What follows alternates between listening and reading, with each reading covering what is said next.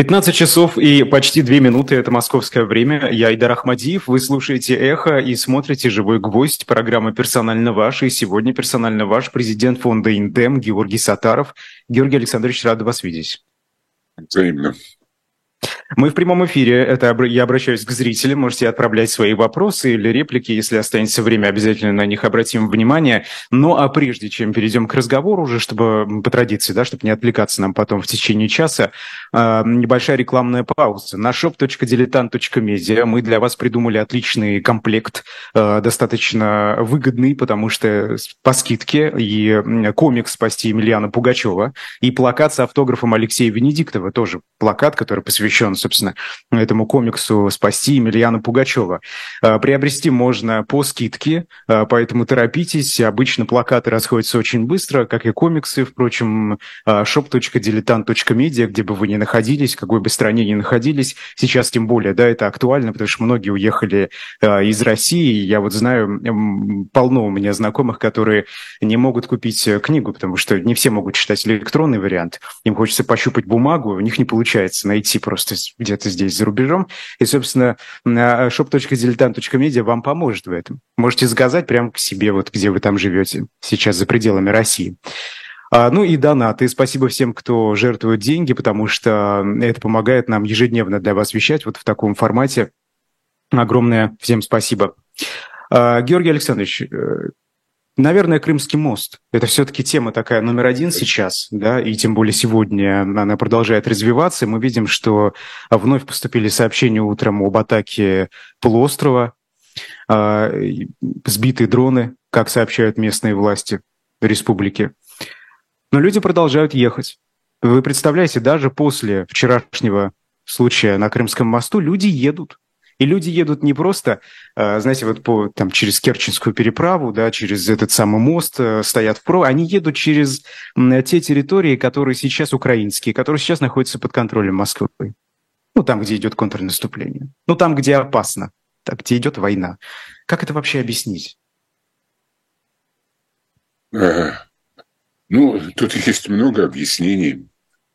А, ну, например, возраст. Едут молодые сравнительно молодые, потому что именно для молодых свойственно а вот это ощущение, я сам его помню, и э, нарушилось это довольно поздно, когда мне уже было лет 40, э, что неприятности, конечно, случаются, но не с тобой.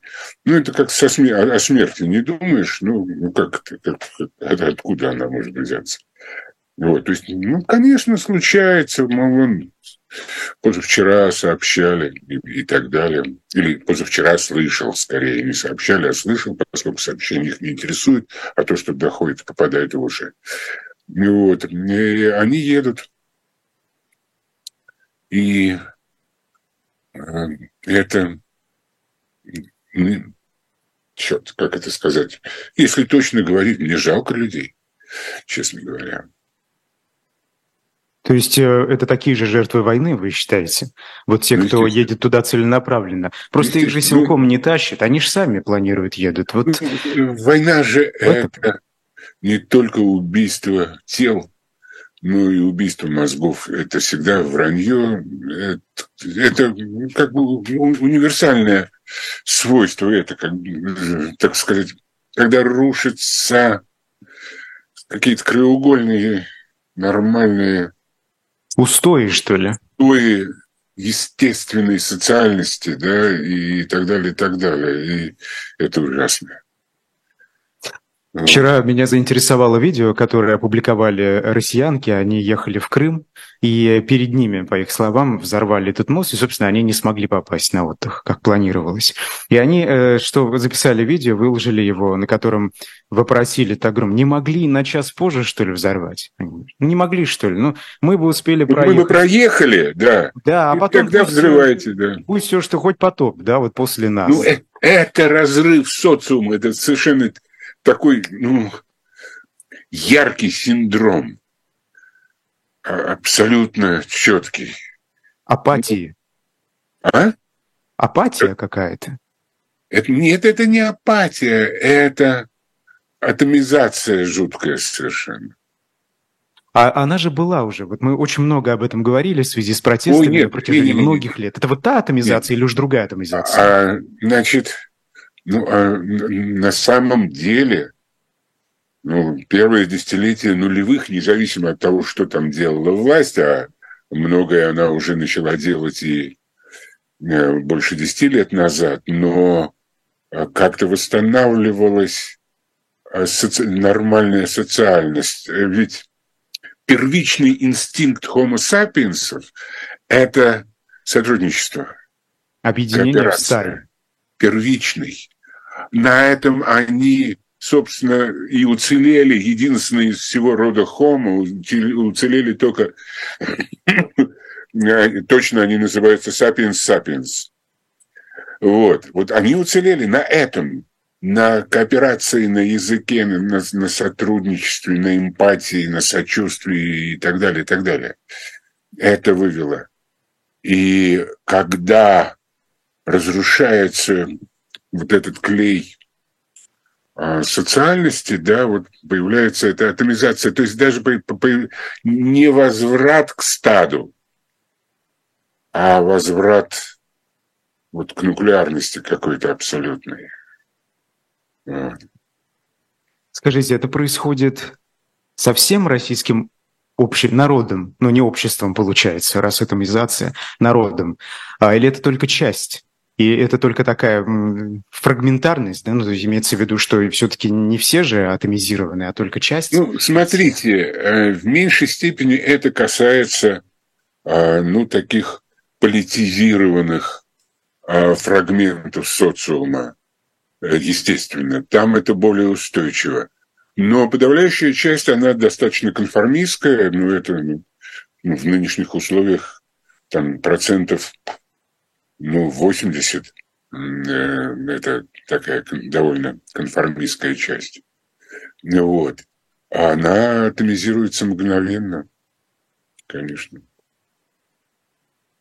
этот кокон, если это можно так сказать, в котором существуют люди сейчас, он будто бы становится все толще и толще. Знаете, а, вот это бегство от войны, что ли, оно же даже парадоксально, что оно как и ментальное, что ли, бегство, но не физическое. То есть люди не хотят видеть войну, не хотят видеть боевые действия, но при этом они едут прямо фактически вот туда, на поле боевых действий, потому что Крым обстреливается. Как ну, этот это парадокс? Это ничего удивительного, это ровно следствие того, что вы сказали. А мозг вытесняет какую-то часть э, реальности, и дальше люди живут в рамках вот, вот этого вытесненного. Тут, тут, тут как раз ничего удивительного нет.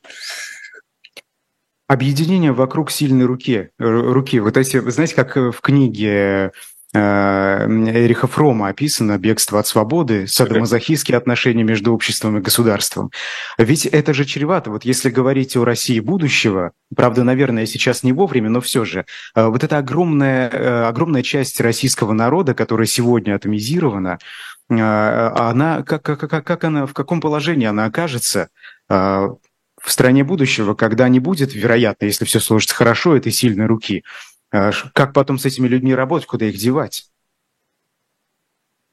Ну, значит, опять же, а первичность нашей социальности, она основана на самоорганизации.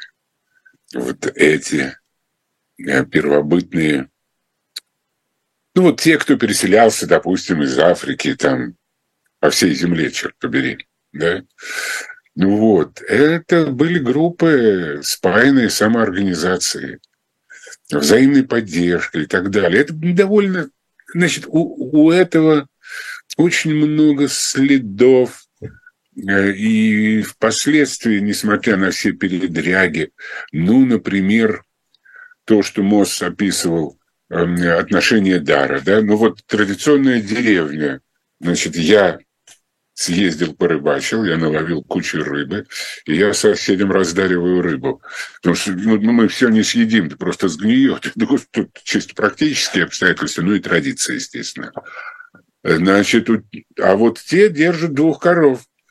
У них э, избыток молока, творога, масла и так далее. Они делятся со всеми составными. А у этих там пяток курей, у них яичек много, они делятся со всеми остальными.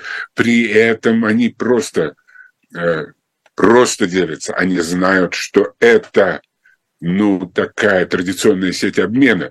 Господи, у этого же были а, в э, застойные годы, годы дефицита и так далее, когда а, довольно дружные коллективы людей снабжали друг друга значит, одеждой. Вот э, у моих друзей постарше, ну, моя мама передавала мамам э, Володи, э, Леши и Володи Карамурзы передавала мои пионерские штаны. Они с гордостью ходили в, пионер, в пионер, пионер-лагере с штанами, там, где написано Юра Сатаров. Вот. И до сих пор Леша любит об этом вспоминать. Э, и, и это бы, тоже были вот такие сети обмена. Это, это все наследие вот этой изначальной социальности. Вот. Но она, а, а, она требует, а, либо стабильности, либо, наоборот, э, универсально ощущаемой опасности ну, универсально ощущаемая опасность, дефицит, э, скажем, товаров – это признак стабильности. Вот. И он формировал вот эти древние, э, возбуждал эти древние инстинкты солидарности. Вот. Сейчас, mm-hmm. сейчас разрушено все. У меня такое ощущение. Это ужасно. А скажите, почему то, что происходило, например, в Чечне, то, что было в 90-е годы, все, а, все это сложно, имеется в виду сложная жизнь россиян. События восьмого года, хоть они не так сильно, далеко не так сильно, как сегодняшние затронули российское общество, я имею в виду вторжение в Грузию. А, почему вот это не оставило подобное? Почему это не разрушило? Почему Украина, события в Украине разрушают? Чем они принципиально отличаются? Ну, Украине повезло. Она была гораздо сильнее политизировано. Вот. Ну, во-первых, это возврат собственной государственности, а далеко не первый возврат в ее истории. А, и, во-вторых, э, вот эта политизация, а, а у них конкуренция все-таки работала, как мы знаем. Вот. И это а, это возбуждало, это мобилизовывало, это э, создавало какие-то сгустки политические, которые назывались партией и прочее, прочее, прочее. Вот. Поэтому э, меня это не удивляет. Кроме того, история довольно своеобразная, в том числе ну, вот, э, и западное влияние часть Украины, и влияние там юго-восточное, связанное э, с казачеством и так далее, и так далее. Вот. А туда бежали, между прочим, самые такие же мощные ребята, которые, ну, так сказать, рабство, которое, для которых было неприемлемым. Вот. Это вот если говорить о внутренней ситуации в Украине. А вот э, как на Россию, почему на Россию война в Украине повлияла иначе, чем э, другие подобные события, хоть и не такого масштаба? Почему внутри России именно сегодняшние события разрушили эти самые устои, о которых мы с вами говорили? Ну, значит, понятно, вычтем а, политику. Значит, политика была оторвана а, она осталась в качестве некоторого, некоторого ритуала, не более того. Да? А, а след за этим вычитается политическая активность, которая становится чрезвычайно опасной. Чем дальше, тем больше. Да? И прочее, прочее. То есть это не знаю, э, я, мы сейчас не можем наблюдать то, что наверняка происходит и прячется. Вот эта самоорганизация, в том числе и в критических ситуациях. Вы имеете в виду протестную активность или что-то другое? А, значит, э, ну, э, она, так сказать, на самой поверхности воды а, она выплескивается а, в, нек- в неких формах очень точечно, в небольшом масштабе по понятной причине, потому что, ну, извините, опасно и страшно, да? Вот, но а, мы не видим... Это, это такой айсберг, который притонул. Притонул, да, потому что у него как бы вода стала легче, айсберг тяжелее. И вот этот а, айсберг активности, он, и он притонул. Мы, мы э, следы этого наверняка увидим, когда ситуация станет другой. И будет много неожиданного, мне кажется. Mm-hmm. Ну, собственно, мы примерно уже вот эти вот выплески видим, да, в форме Пригожинского мятежа, если я правильно понимаю. Это, это, о чем это, говорили. Это, это, это другой фланг, и тут э, я бы вообще не хотел рассуждать на тему, почему это произошло, потому что э, там слишком высок а, диапазон, а, огромный диапазон правдоподобных версий, сильно отличающихся друг от друга. Это вот, правда. Ну, и, и, никакого реального отношения к политике, э, к нормальной политике не имеют, естественно, с моей точки mm-hmm. зрения. А ну, к, к политике однозначно, да. Политика с оружием в руках как-то, наверное, это не то. Ну, я а это что, больше что отношу... в цивилизованном мире принято, да. Я это больше отношу скорее по жанру бандитизма, чем по жанру э, политики. А бандитизм тоже часто с оружием в руках. Самым разным. В связи вот э, все-таки вы социолог, да, вот с вами хотелось бы поговорить про э, пост Владимира Пастухова, потому что он недавно рассуждал о пропаганде, о влиянии пропаганды на российское mm-hmm. общество и выдвинул mm-hmm. две версии только пропаганда, вот одна лишь пропаганда стала э, э, тем, что заставило людей, россиян, быть такими, что сделало россиян такими, да, поддерживающими войну, не обращающими внимания на жестокость, которая творит. Так, ну, это может... Так. так. У нас, видимо, какие-то проблемы со связью.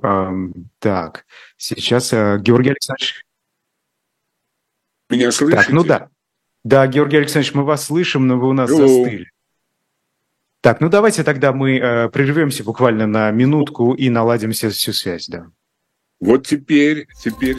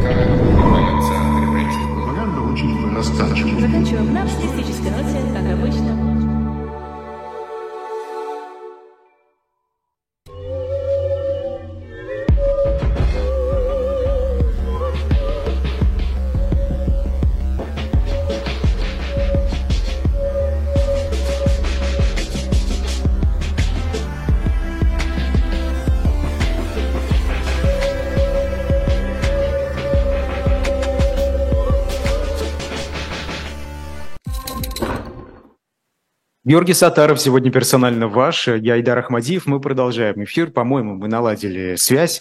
А, да, я повторю вопрос, Георгий Александрович, про Пастухова. Владимир Пастухов опубликовал пост, в котором выдвинул две теории о воздействии пропаганды на Россию. Почему россияне сегодня э, э, оправдывают боевые действия, почему они вообще так относятся к происходящему. Мы с вами уже поговорили про этот кокон. И вот э, Пастухов выдвигает две версии. Первая – это только всего лишь пропаганда, так, сделала из россиян таких людей, либо в россиянах уже изначально что-то такое было, и пропаганда стала просто триггером. Она подтолкнула как бы всю грязь, так скажем, а, вывалила наружу. Вот вы как считаете? Вы как социолог? Это интересно.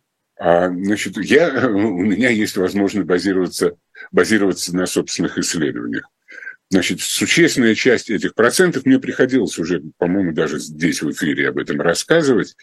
Это э, вот вся, весь, все, весь тот же конформизм.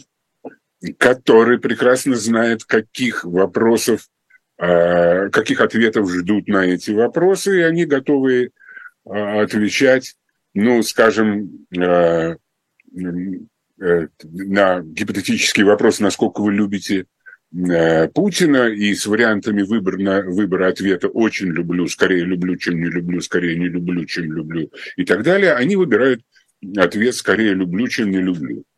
Вот. И а, то, что здесь нет ничего а, связанного а, с ну, с политикой, с социологией, с э, установками и так далее, с любыми социологическими категориями, это проявляется в том, что а, люди, выбирающие этот ответ, они репрезентируют э, население России в целом. То есть это некий другой фактор, скорее психологический, чем социальный. Вот тот, тот самый конформизм. Вот. И эти проценты э, мигом поменяют э, полярность, когда, ну, как бы подует другой ветер, грубо говоря. Они чутки к ветру, они понимают, э, что от них требуется и так далее. Ну и когда не страшно, когда, э, так сказать, нету страха за свой ответ, то можно отвечать даже по-другому, вот, и отвечать искренне, но все равно а, э, про, вот, действие этой пропаганды оно очень сильно преувеличено, потому что эти, а, ну, эти размышления, они базируются на общих процентах и не базируются на каком-то серьезном анализе. Вот То есть я правильно понимаю, люди, э, слышат, что дозволено, условно, оправдывать э, войну, э, оправдывать... Предписано, предписано оправдывать войну, они готовы mm-hmm. оправдывать. То есть они чувствуют вот этот вектор, да, по которому ну, идут власти. И, собственно, Чем сильнее пропаганда, тем легче они чувствуют этот вектор. Чем сильнее ветер, э, тем э, как бы легче держать флюгеру нос по этому ветру. Вот и все. То есть кровожадности в россиянах изначально не было, вот этого людоедства, как некоторые называют. Я думаю, что этот же ветер раздувает паруса тех, в ком это заложено. И их активность увеличивается. И мы видим эту активность, э, иногда даже чувствуем эту активность непосредственно. И мы, естественно, ее а, преувеличиваем, как бы масштаб этой активности. Вот и все. А если вместо российского народа поставить, например, британский или американский, ну, такие старые демократии, да, особенно британский, а, реакция была бы такой, такой же? Или... У них не было бы возможности реагировать на это. Потому что если мы э, рассмотрим там, э, французов, англичан, американцев, голландцев, даже чехов, вот, то они, э, для них естественный инстинкт э, массового серьезного протеста только когда небольшой мысочек государственного сапога заползает на их территорию. Вот они тогда возбуждаются.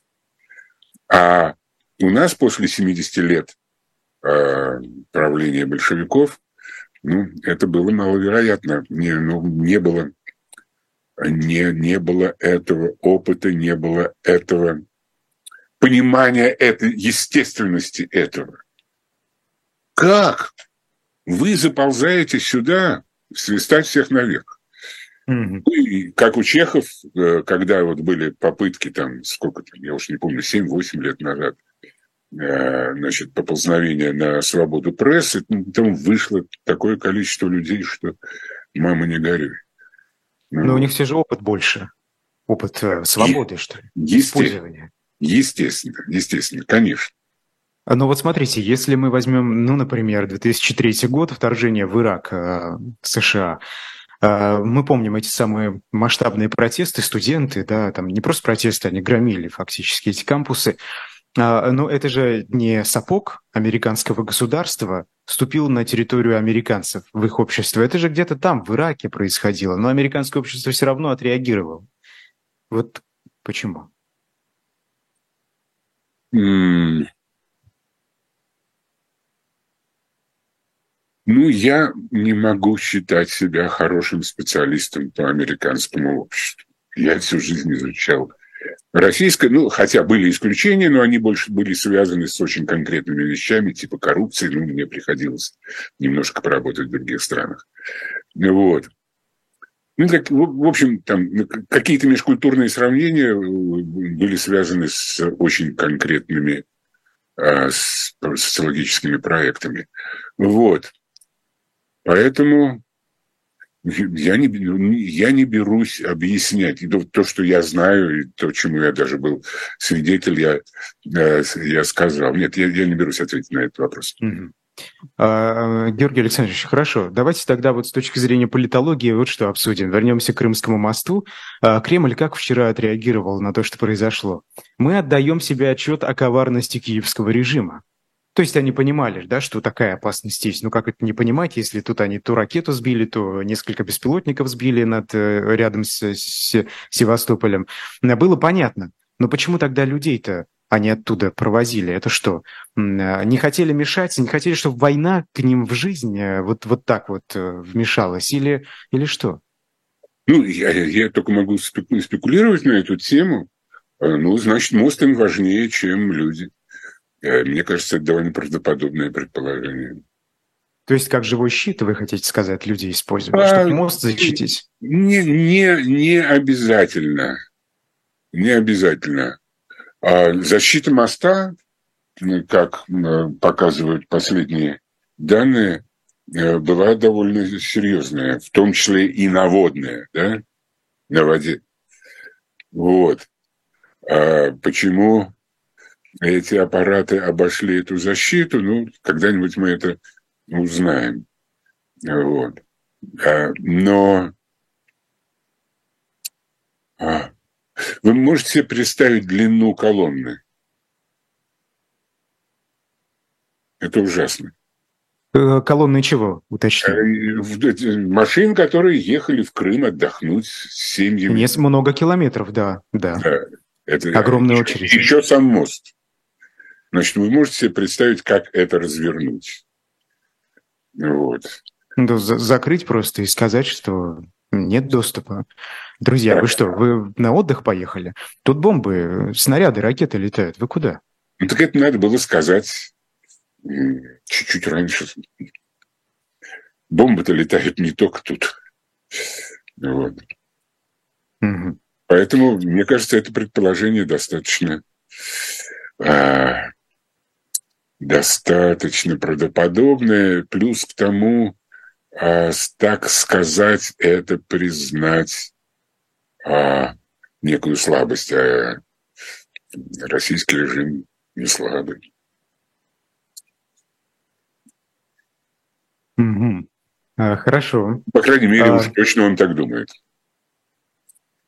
Вы думаете, он, он уверен в этом? Владимир Путин, вы имеете в виду, да? Или про режим в целом?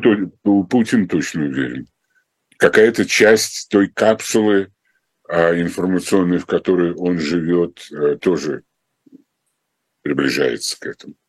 Ну как же, вот э, Евгений Пригожин пошел со своими колоннами э, на Москву, добрался практически до Москвы, развернулся, видимо, сам, после того, как договорили, ну, судя по всему, да, по После стояния на оке, как какие-то исторические аллюзии, да.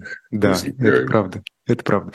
А, но ведь никто не вышел-то особо сопротивляться, никто, вы помните, да, вот вы, вы слышали хоть одного политика, функционера, который бы до обращения Владимира Путина поддержал Владимира Путина. Эти обращения губернаторов начались уже после выступления президента, да, а до этого-то тишина, куда все делись? Ну, так Э, оправданная тишина. А, а чего выступать, если неизвестно, кто победит? Ну, поставьте себя на их место. Ну, вот я выступлю и не угадаю. Ну и что? И зачем мне это? Там Значит, режим-то принцип... не силен. Принципиальных борцов, конечно, принципиальных борцов э, серьезных за торжество какой-нибудь идеи, да и даже за торжество режима, не густо.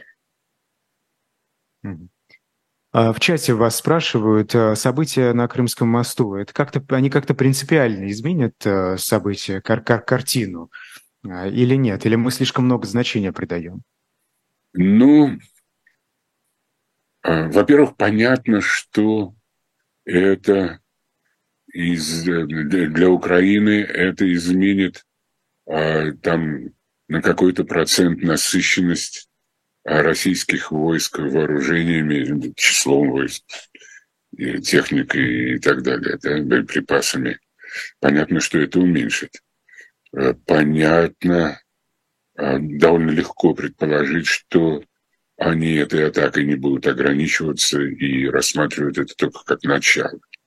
Единственное, что можно ожидать а, от их коварства, безусловного, которое грамотно заметил Владимир Владимирович, то, что следующий удар наверняка будет какими-то другими средствами. Вот. В силу коварства, но это понятно. А, поэтому это все будет продолжаться. Вот про другие средства. Дмитрий Медведев. Как-то не хочется, честно говоря, его обсуждать, но он не один такой ястреб. Обратим внимание на его пост. Да? Вот он, он э, говорит, что э, террористы, как он говорит, понимают только язык силы. И он призвал взрывать дома террористов и дома их родственников. Неоднократно говорил, кстати, про использование ядерного оружия, в том числе и не только против Украины. Вот это все, это блеф э, или реальная угроза, как вы считаете?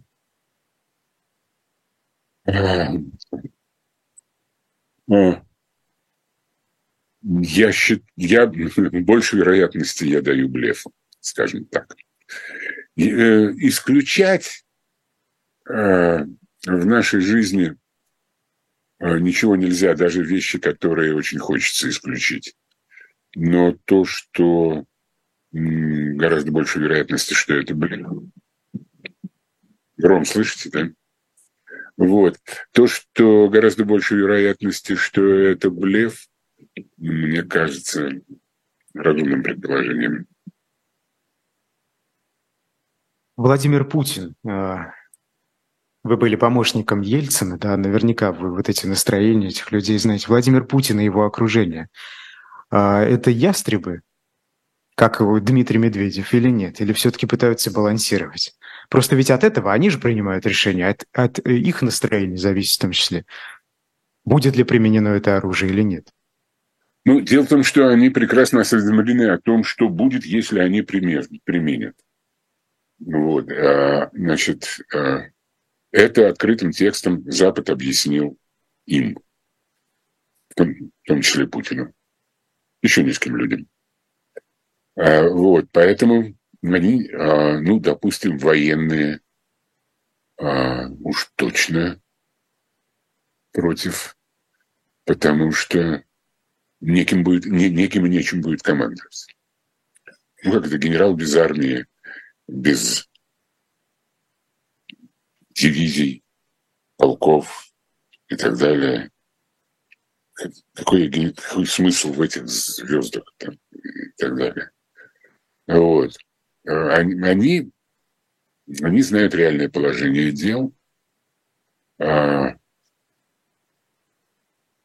и в общем, я думаю, адекватно оценивают перспективы. А, поэтому быть в таких условиях бездумным э, ястребом, по, по крайней мере, для большинства из них, это крайне маловероятно. У военных. Да. А бывший командующий 58-й армией генерал Иван Попов заявил, что его отстранили от должности за критику российского военного руководства и положения дел в армии.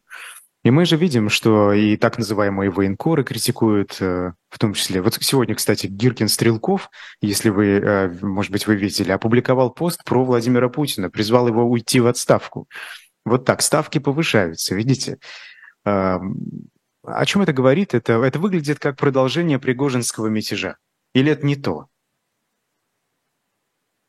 Тут много версий. А это ну, может например, одна из версий, которая не, не первый приходит в голову, что они могут быть участниками комбинации, так сказать, а, быстрого замерения и модели как бы двух Корей, да, вот. На что, мне кажется, маловероятно, и вряд ли Украина на это пойдет. Но ситуация а, сильно не похожая, потому что две Кореи образовывались в условиях, когда а, Советский Союз только что участвовал в победе над Германией. Он был очень силен, провел фантастически эффективную операцию э, против Японии э, на Востоке под руководством Василевского. И э, ну, был силен. Ну и истребители американские и советские, которые воевали против друг друга, ну, были, как и летчики, были более-менее эквивалентны. А сейчас ситуация несколько иная, конечно. Вот. Так что, ну и Зеленский объявил, что он идет на выборы. Это вам известно, да? Вот. А у него не будет никаких шансов, если он пойдет на эту комбинацию. А, но, тем не менее, Гиркин может быть сторонником этой комбинации, а, ну, которая может включать даже сохранение Путина. Там неважно, кто будет Э, стоять на месте, но главное, что не будет уничтожена армия из-за всяких глупостей, а, и будет передышка, ну и там неизвестно, как дальше фишка ляжет.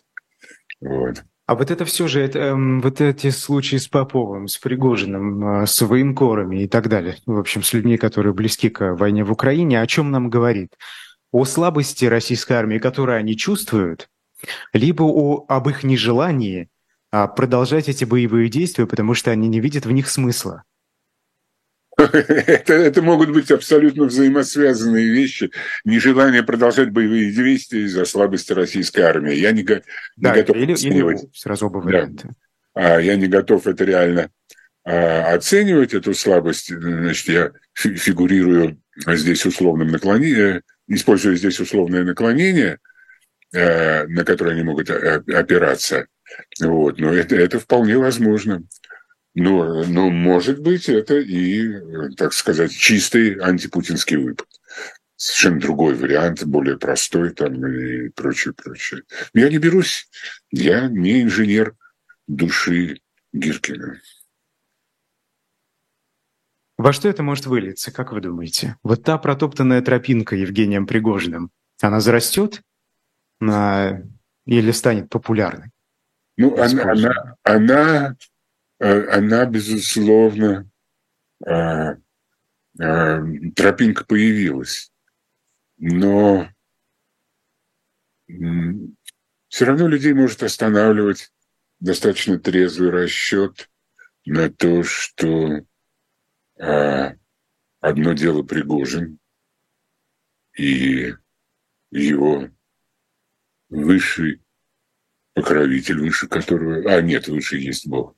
Значит, вот, а это первое, ну, так, по крайней мере, думает Путин. А может быть, даже Пригожин, черт его знает. А другое дело – произвольные храбрецы. Это первое. Второе а ситуация абсолютно непредсказуема, когда Путина не будет. Что там будет, как, почему, на каких условиях и так далее, и так далее, это в принципе... То есть все, он еще все еще балансирует э, эту систему? Нет, вот не, не, не, система нет, сдержек это... и противовесов по-путински? Она, она разболталась ужасно совершенно уже. Это невозможно, мне кажется. Ну, это, это э, опять же, это мое ощущение. Вот. Поэтому это не система сдержки противовеса, это просто разболтанная система. А бы как работает? Да, конечно. А, вы знаете, Михаил Фишман, журналист, с которым мы вчера были в эфире «Живого гвоздя» и «Эхо», а, назвал этот протест Пригожина и, собственно, Попова антивоенным. Но антивоенным не в том смысле, вот как мы, как, как либеральные э, а, россияне да, воспринимают это и относятся к войне, а иначе, то есть против вот, вот этого бессмысленного э, действия, что происходит в Украине, как говорит Фишман. Если это так, то российские оппозиционеры, как, например, Михаил Ходорковский, правильно ли они сделали, э, поддержав Пригожин информационно? Ну, не знаю. Э, это очень индивидуальный выбор. Здесь нужно э, выбирать между естественной брезгливостью и э, тактической изощренностью. Ну, э, вот, я, я бы, например, э, во мне бы победила естественная брезгливость. Вот. И я бы не стал э, связывать свою фамилию с фамилией Пригожина. Это первое. А, ну, может быть, поэтому я и не политик. Э, это первое. Что касается антивоенных мотивов, у Пригожина он очень может быть, он характерный антивоенный. Он, это мотив сбережения своих кадров. Вот. А, э, и он работал по-разному а, так или иначе у Пригожина, но чем дальше, тем э, страшнее становилось, он приобретал все более неожиданные формы, и сам вот этот, э, сам этот марш неожид... мог быть достаточно неожиданным и для своего, для самого Пригожина. Вот. Что касается Попова и других генералов, там же не, то, не, не он один, а, там целая плеяда а, ВДВшных генералов, да. А, это, это может быть э, протест цеховой, профессиональный, потому что э, им дико не повезло, в отличие от украинских а, генералов, которые воюют по-военному. А, Что это значит по-военному? Идеологически вы имеете в виду? А? Э, имеется в виду так, как учили, как это надо делать эффективно, какие что в данный момент реально, что нереально, что реально при определенных условиях, что нельзя делать одновременно с чем-то еще. Их многому учили, и они профессионалы. Но если э, генералами украинскими командуют военные, то генералами российскими командует политик. И им это не нравится, который не принимает в расчет их, э, так сказать, э, э, ну, воен, военной профессии, который любой отказ может рассматривать как нелояльность, э, вот, и так далее, и так далее, да. К чему он давно приучен. Поэтому им, им тяжелее, и а, я думаю, что они профессионально могут переживать. Вот. Угу. А молчание Владимира Путина. Все-таки Попов обращался к Путину. И многие другие кадровые военные, они обращались вот сразу туда, да? Не к Шойгу, не к Герасимову, к Путину. Но он молчит. Это молчание о чем нам говорит? Ну, кто знает, это может быть по-разному, это может быть такая, а, так сказать, позиция а, верховного лидера, у которого есть с кем разговаривать из военных, у него есть... Не до вас, не до вас. Ну, да. Да, ну, ну, это мелочь какая-то, да. А, там есть Герасимов, есть Шойгу, да, и, так далее. Вот я с ними разговариваю. Ну, а что вы тут со своими обращениями? Вас много, тут генералов наплодилось, мать царица, надо сокращать. Вот. А э, это, это возможный мотив. Возможный мотив, что он просто этого не слышал. Очень существенный мотив. Если ты этого не слышал, то зачем тебе отвечать? Вы Конечно. думаете, он настолько изолирован? Конечно. Он интернетом не пользуется. Он пользуется э, записками, которые, а, значит, вот его снабжают Георгий Александрович, а вот, вы знаете, мне всегда это казалось странным. А, ну, наверное, я очень наивный, еще слишком молодой и так далее. А, но эм, не, не может же президент, вот как человек, вот я бы не пользовался одним источником информации. У меня было бы хотя бы их несколько, да, чтобы сопоставить, проанализировать и так далее. Потому что риски того, что тебе будут подкладывать не то, что надо, а то, что хотят, эм, высоки достаточно. Вот вы как э, помощник Бориса Ельцина, вы же знаете, вот как Ельцин пользовался, откуда он получал эту информацию? Он как, как раз любил, очень любил он не любил никакой монополии, очень любил разнообразные источники информации, очень любил, когда мы ему организовывали встречи с разными экспертами там и так далее, и так далее. Он любил там что... Полевыми экспертами? А? Полевыми экспертами, ну то есть... С любыми, по, по разным темам, да. Ну, допустим, вопрос о том, будут выборы губернаторов или нет, решался как раз при участии группы экспертов. А там какая-то важная поездка в Соединенные Штаты Америки. То есть есть бумаги, которые приходят из МИДа по этому поводу, а есть группа а, международников, экспертов, которые собираются и рассказывают Путину, что они думают, какие есть идеи и так далее. И он очень любил, он это любил взять на карандаш какую-то интересную информацию, щегольнуть этой информацией там, и так далее, и так далее. Нет, там монополия была абсолютно исключена. Вот. Начисто. Ну и Владимир Путин встречался с э, военкорами. Помните эти встречи? Они даже снимались. Да? А, что, что, что, что, что, э, помню ли я, я не участвовал в этой встрече, что там было? А, Владимир, Владимиру Путину рассказывали, ну, видимо, да, о том, что происходит на поле боевых действий, действительно. А видео, журналисты. Как... видео какое-то было? А, да, было, как они сидят за столом, и, собственно, вот эта встреча проходит. Но в подробной, полной, полной э, съемке этой встречи, по-моему, не было. Во всяком случае, я не Понятно. Видел. Ну, а расстояние от Путина до экспертов какое было? Кажется, не такое большое. Меня ну, не, не, не, длин, не длинный стол. А что, вы, Меня... вы к чему ведете? О, о чем вы хотите сказать? Я ничего не хочу сказать. Но мне это странно.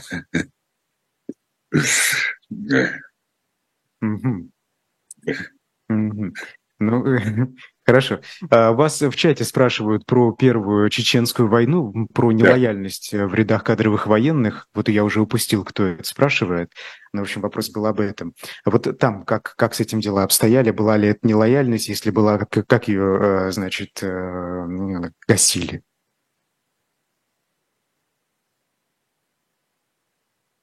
Я ну, каких-то серьезных вспышек а,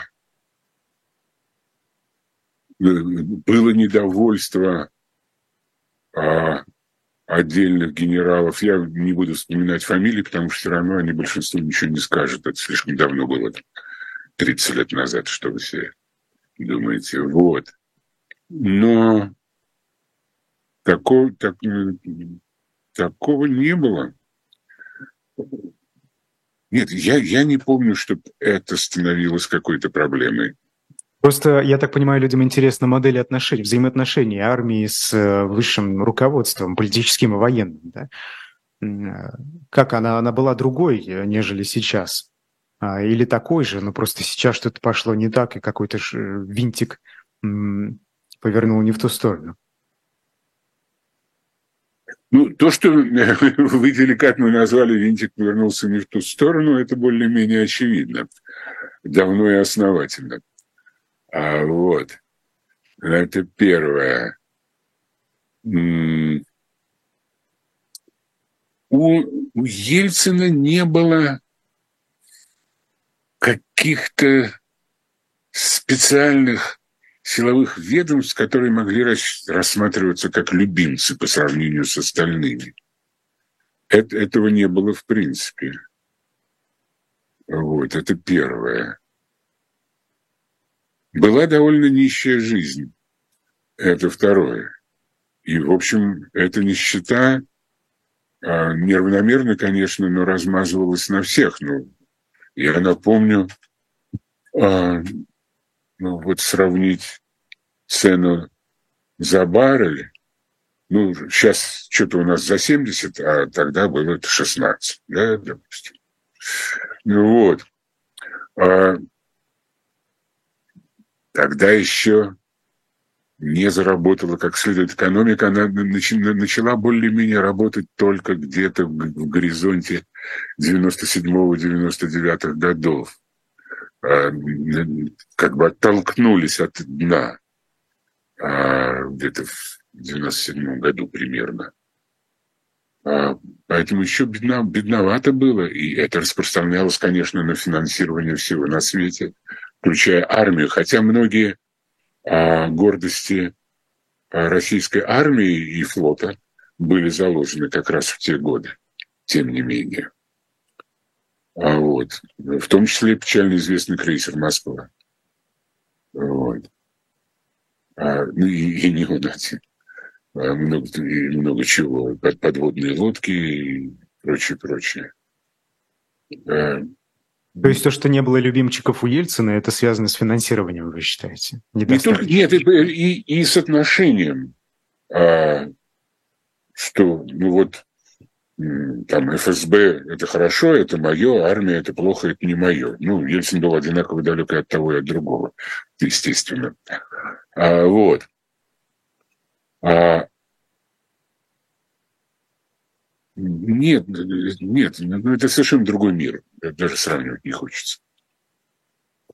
А, о любимчиках, кстати, э, определенных силовых ведомств. Спецподразделениям ВД «Гром» передали Росгвардии. Она получит помещение, технику, транспорт спецназа и так далее. Об этом Хинштейн, э, председатель Думского комитета по информационной политике, сообщил накануне. Вот это как раз то. Да, это вот это как раз та самая модель, которую Путин применяет. Любимчики, нелюбимчики. Ну, это, это же личная гвардия Путина. О чем вы говорите? Она, она называется российская очень условно. Конечно, это императорская гвардия. Поэтому тут... Э, это последствия вот этой нелояльности некоторой части силовиков, вы думаете? Ну, я, я не исключаю этого, конечно конечно. А, понятно, что по задуманной модели Росгвардии она должна была защищать Путина от населения, естественно. Что она и начала успешно делать, пока это было актуально. Но сейчас это менее актуально. Население массово не протестует.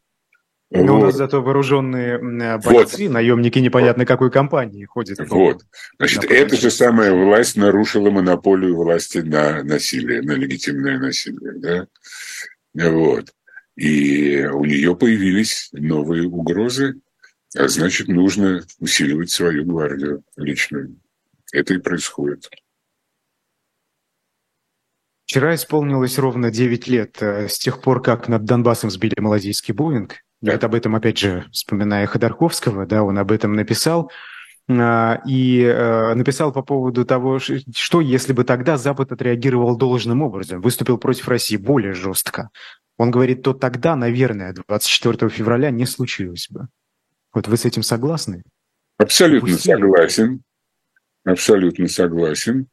Но а, я думаю, что таких моментов было гораздо больше когда Запад мог бы а, задуматься над своей а, политикой измерения. Тут же есть и довольно важные институциональные факторы. А, значит, э, в августе 91 года, ровно когда проходил ГКЧП, значит, в Москве проходила сессия вот этого направления ОБСЕ по правам человека там, и так далее, и так далее. Оно, там очень некрасивая аббревиатура того, как это называется. Я не хочу ее произносить при дамах. Я надеюсь, среди наших слушателей есть и дамы, э, несмотря на мой почтенный возраст. А, и э, на этой сессии была принята очень важная резолюция, которая гласит, что права человека не являются внутренним делом никакого государства. Не являются. Вот вы а, все-таки уже довольно давно наблюдаете за политикой, в том числе по отношению к России, в том числе по отношению к Украине. Вы когда-нибудь слышали, чтобы вспоминали об этом? О вот этой декларации вы имеете в виду или в целом? О декларации? О декларации, да. О том, о том о конкретной декларации. Права человека не являются внутренним делом государств, которые разделяют которые... Но об этом неоднократно э, напоминают правозащитные организации, да и не Конечно. только. Да, да, но как это сказывается на политике государств-членов ОБСЕ? Никак. А что им делать? Какие у них есть инструменты? Но это им нужно было задумываться, задумываться, когда об этом шла речь, когда подписывались, под, э, ратифицировали э, эти решения там и так далее и так далее. А почему не задумывались? Как вы, как вам? Потому кажется? что это это а, гордость, это охрана своего суверенитета. Как я государство, у меня есть суверенные права. Что тут лезть вам? Значит, если я полезу там куда-то, это уменьшение свободы политической, международной свободы маневра и так далее, и так далее. Э, вот. Э, и это, по большому счету, это один из признаков отмирание государства как цивилизационного достижения. О чем э, передовые социальные мыслители пишут уже давно. Давно, это правда. А, а должным, должным ли образом а, Запад реагирует сегодня? Мы вот давайте вспомним саммит НАТО в Вильнюсе. Там в итоге не пригласили Украину в альянс. Ну, э, значит, э, там не, не прозвучало Э, не пригласили, это неточная формулировка. Там не прозвучало э, того, что ждали в Украине, ждал Зеленский, не, э, так бы график не прозвучал. Что вот, значит, допустим, там через три месяца после того-то, хотя бы, да, вот. Ну, в принципе, график-то обозначен. На самом деле он уже ясен всем в июне следующего года на очередном саммите НАТО, который пройдет, пройдет в городе Вашингтоне. Байден хочет торжественно провозгласить членство НАТО в Украине. Не опоздают? А, тут важно приблизить. А, я, я думаю, что после того, как Байден сказал, что он будет участвовать в выборах, э, сформировалась команда э, значит, политических консультантов. И эти политические консультанты сказали Байдену, что значит, победа Украины будет важным козырем в избирательной кампании. И, но для того, чтобы это информационно сработало, нужно победу придвинуть к выборам. Они, они осенью у нас там у них там в Соединенных Штатах, нужно победу придвинуть. Поэтому поставки F-16 должны произойти не в конце августа, как планировалось раньше, а должны произойти в начале марта. Тогда вот, то есть э, это расчет э, Значит, вот это э, первое обещание по поводу поставок, по поводу обучения пилотов и так далее, они были рассчитаны на а, второй этап наступления украинского, mm-hmm. так сказать, осеннего. И он, он должен был стать решающим благодаря в том числе F-16. Вот. А теперь они это дело переиграли и придвинули как, как мне представляется, это я, я реконструирую по той косвенной информации. Да, мы, мы просто предполагаем. Да, да, конечно. Вот. Спасибо огромное, Георгий Александрович. Время, к сожалению, заверши, закончилось. Персонально вашим сегодня был президент фонда «Индем» Георгий Сатаров, я Айдар Ахмадиев, после нас Дмитрий Потапенко, но, а, как мне сообщили, он задержится на полчаса, поэтому никуда не уходите, полчаса попейте чаек и возвращайтесь к нам на «Эхо» и на «Живой гвоздь».